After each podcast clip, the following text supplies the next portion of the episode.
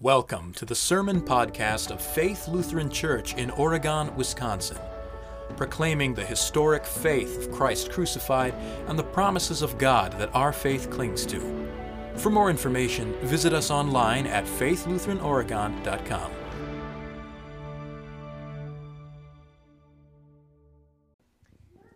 For all our society tries to minimize death, it must confront it sooner or later when our society does talk about death, it tends to euphemize it, to, to talk it up, uh, to not really speak the truth about it.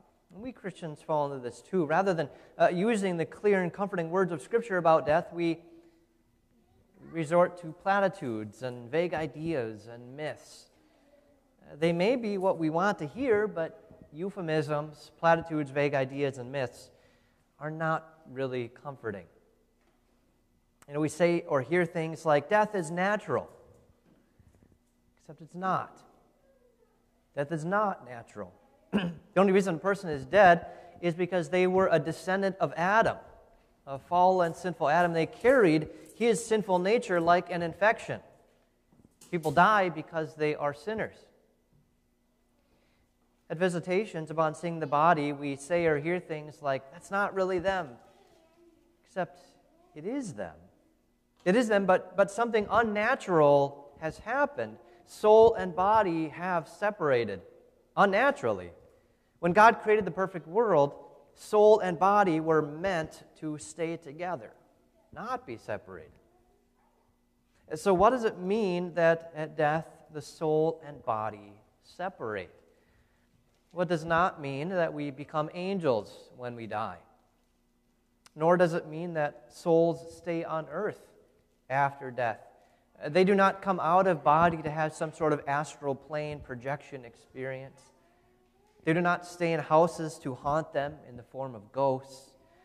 Uh, they do not, nor are they able, to communicate with the living after death.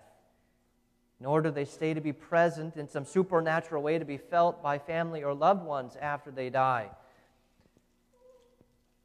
We see, if we experience any of these things, they are not souls, but demons. Souls uh, also do not inhabit or reincarnate as animals or uh, like birds or butterflies.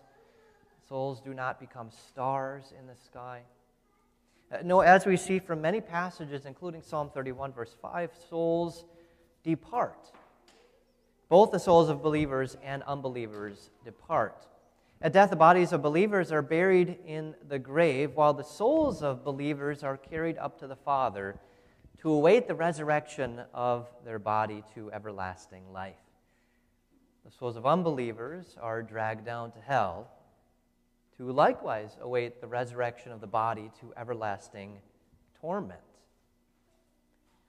Psalm 31 is a psalm about death. And the writer is facing death. He prays, Have mercy on me, O Lord, for I am in trouble. My eye wastes away with grief, yes, my soul and my body. Death affects soul and body.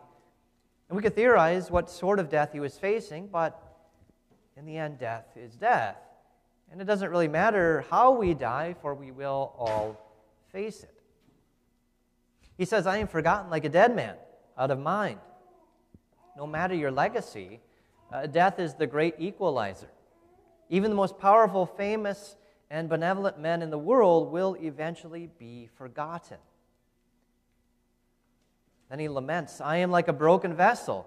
Uh, he is being broken, uh, literally perishing. It's an active thing that's happening to him.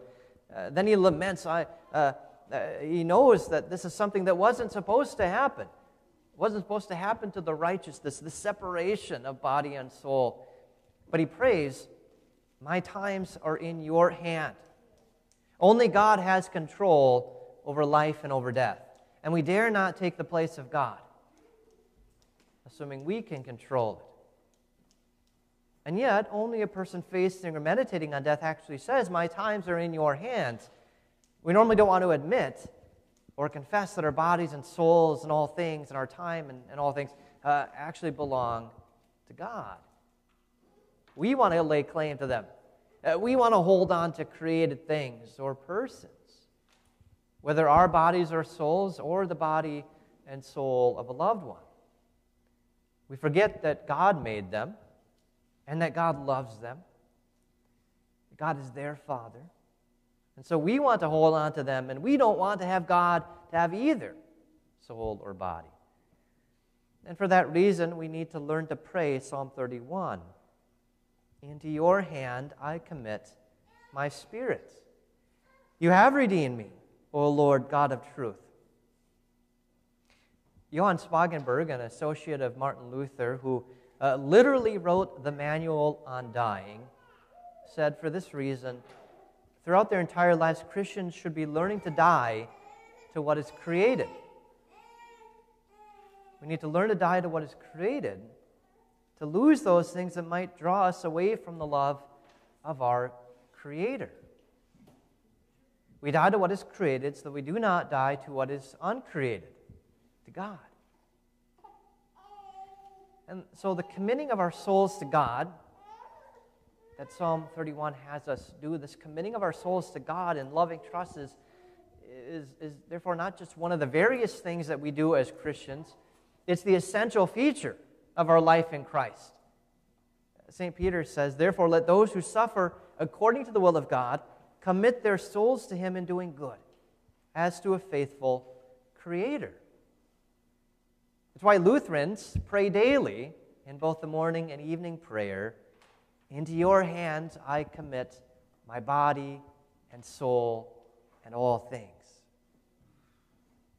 Sometimes when I pray those words, those words uh, roll right off my tongue. But other times I realize what I'm actually saying. I realize that I'm actually entrusting uh, to God not only with myself, but all things, my children and, and my spouse. Everything and everyone near and dear I place into God's hands.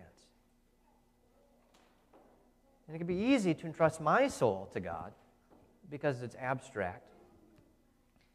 But when I think about the prospect of my body dying or, or losing someone else, of their soul departing to God, well, then it gets hard.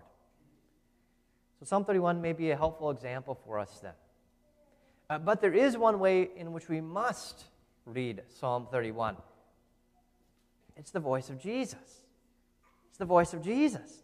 Psalm 31 5 was the final prayer of our Lord from the cross. Into your hand I commit my spirit. It's the prayer of Jesus, who is the author and finisher of our faith, who for the joy that was set before him endured the cross, despising the shame. In making this prayer our own, we are taken into the voice of Jesus. We partake of his own relationship to the Father only in Christ, after all, can we know God and call God Father. We cannot commit our souls to the Father unless the Father has first committed himself to us in Christ. The only prayer that passes beyond the veil to God's very throne is prayer that's saturated with the blood of Jesus, the redeeming, redeeming blood of Christ on the cross. And so, in this psalm, the voice of Jesus becomes your own voice. In you, O Lord, I put my trust. Let me never be ashamed. Deliver me in your righteousness. You have redeemed me, O Lord God of truth. The righteousness of God, not our own, is the reason that we are redeemed. God's righteousness is our salvation in Christ. It's only in Him that we have eternal life. So, to be willing to commit both body and soul and all things into God's hands is faith it's trust. And it comes only as a result of looking at the man on the cross who said these words first. But we still do struggle with death. We still do fear. And we admit, we confess the struggle. We fear. We, we fear in both body and soul.